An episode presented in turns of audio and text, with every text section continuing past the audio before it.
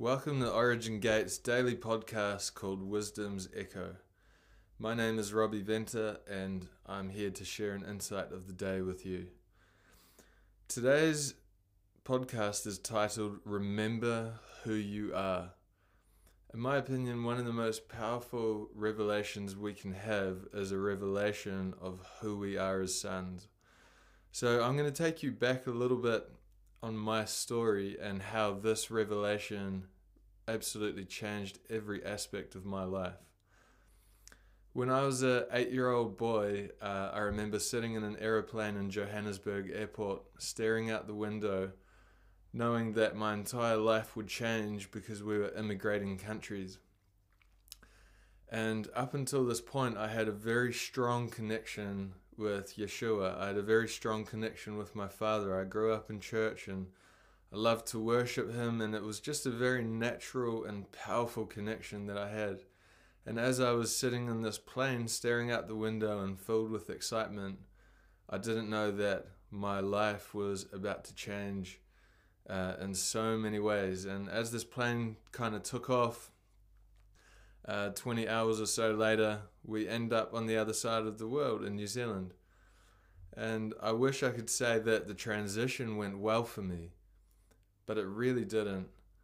Uh, I found it very, very difficult in this new nation. It was a different language, a different environment, different culture, and just a hot, I just felt like a fish out of water, really and missed my, my family and my friends and my language and my country and all these things. And I remember for, yeah, a couple of years, it was so painful for me that I used to cry myself to sleep and and um, yeah, there were really three types of people at the school I was in that would get would get bullied, and there were people that had red hair, um, people that were religious, and people that were foreigners. And so it just happened to be that I ticked all three of those boxes. And so the pain I felt just turned into um, anger, and that turned into, I guess, a level of bitterness and hatred. And it just went, uh, my life just went in this downward spiral until a few years later I found myself involved in, in drugs. And I remember setting the record for the most number of detentions at my school and and yeah, just really losing two things. One was a sense of connection with God, and the other was a sense of connection with myself. And over the process of time, I forgot who I was and I forgot who my father was. And things just went from bad to worse. Uh, I ended up being kicked out of school.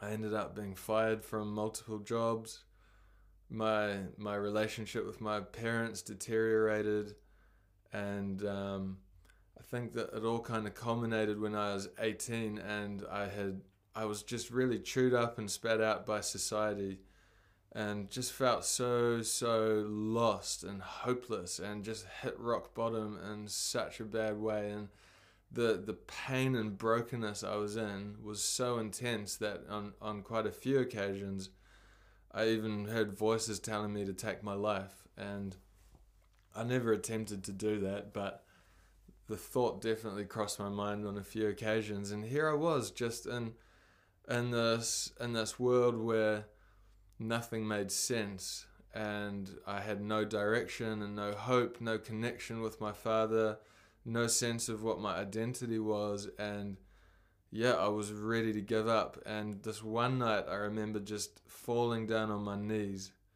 and crying out to God with all my heart. And I believe that if you could see what was going on in the spirit world, you would just have seen an atom bomb of desperation really going off as I was crying out to my Father, Help me, help me help me. I remembered back to when I was a little kid and I had that connection. And I had tried to do things on myself, try to work things out on myself, but I couldn't. And so I cried out in desperation, Help me. And what happened was I saw a vision of Yeshua or Jesus sticking his hand out to me, and I was on the edge of a cliff, hanging onto a blade of grass that was about to tear and I was about to fall to my death. And in this vision, he says to me, Take my hand now, or it's going to be too late for you. And so, of course, I take his hand, and a couple of weeks pass and nothing really happened. And then I get a phone call from an auntie of mine that I hadn't heard from in many years, many years. And she said, God has put you on our heart, and we want to know if you want to come and live with us in South Africa for a year. And I knew instantly that that was the answer to my prayer. So, two weeks later or so, um, I find myself on an aeroplane flying again to the other side of the planet, and um, I'm leaving behind everything I know, all my friends, everything uh, I'm, I'm used to. And on the flight over, I just hear these repetitive voices saying to me, You should just take your life. Your life is not worth living. And, uh, and that's when I realized that these forces were actually not me. It wasn't my own thoughts, but they were external things trying to take me down, trying to pull me, yeah, pull me down into death. And the real uh, hard hitting line or the real culminating point that that restruck my relationship with the father was at a Lion King show. And uh, for those of you who have seen The Lion King, you'll know that it's a story about a son who really loses sight of who he is. He goes and lives the Hakuna Matata life and uh, runs away from his identity, runs away from his responsibility, and runs away from his position. And then he has an encounter with his father that changes everything. So here I was at this Broadway production show of The Lion King, and and I sit there and I pray and I say, Father, I know somewhere in the Bible it says that if one of your sheep goes missing, you will come and find them. And I am so lost. Please just come and get me.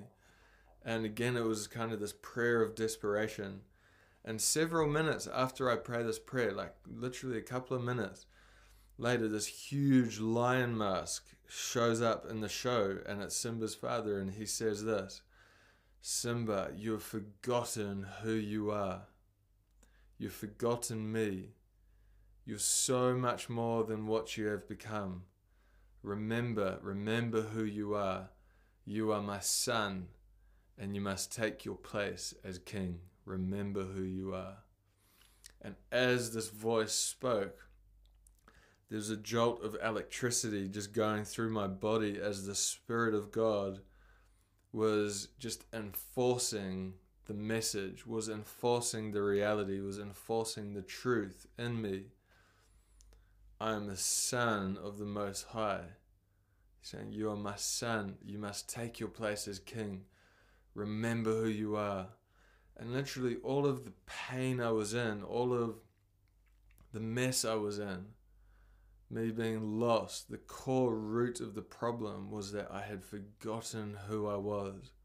I'd forgotten that I was his son. I'd forgotten that I'd been appointed as a king. I'd forgotten my position. I'd forgotten my identity. I'd forgotten my responsibility. I'd forgotten all of these core foundational truths that we can't just have knowledge about but we must really know in the depth of our spirit and we must live out of these things. And so, anyway, in the story, the son has an encounter with his father, and through this encounter, he remembers who he was.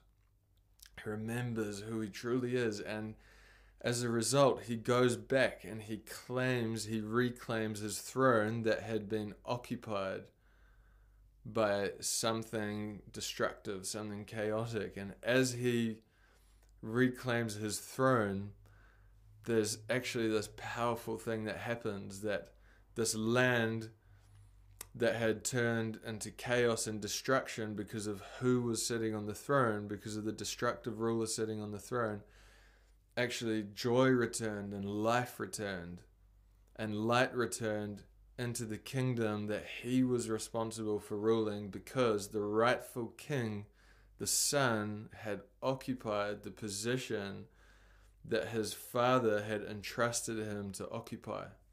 He had come back into agreement with his true mandate, which is a mandate of governance, a mandate of rulership. And as he realigned with the truth of the revelation that his father had shared with him in this encounter, everything changed. Everything changed. Everyone in his kingdom had lived under the oppression and the suppression and the chaos and the darkness of an evil ruler. But as he occupied his position, everything else shifted back into place. So that was really the encounter that changed everything for me because the Lord used it to speak to me so deeply, to ingrain within me the reality of who I am, what I'm called to, and what we're actually all called to as sons, which is a position of governance flowing out of our identity as kings, as lords, as sons of the Most High. And one of the things that the Spirit of the Lord actually shared with me is that the truth does not set you free. Truth in and of itself has no ability to set you free. The scripture says, You will know the truth, and the truth will set you free. So, knowledge of the truth is actually what enables the truth to have an influence in our lives. And in this situation, I had lived outside of the knowledge of the truth. What truth? The truth that I'm a son, the truth that I'm a king, the truth that my father has actually designated a place of rulership, a position of rulership for me to occupy. And it's not only a nice thing to do, it's actually a necessity for creation to begin to come into alignment with its true potential and its true destiny. That actually, us taking our position is a catalyst that launches everything else in creation into its true position. And so from that day forward, I've lived with this knowledge of the truth, which has continued to influence my thoughts, my words, my actions. And I'm very humbled and pleased to say that since that day, my life has been absolutely transformed. Uh, every aspect of my life has been transformed. I have a beautiful wife and an amazing one year old son, and um, incredible relationships. Um, my relationship with my parents is amazing now. I've got great, great rabbis and friends uh, around me. And literally every element of my life, which was previously in a destructive state, has now turned around and has begun to flourish. And and one of the predominant reasons, or actually the the catalyst for all of these external shifts in my life was due to an internal shift and revelation of three things my position, my identity, and my responsibility.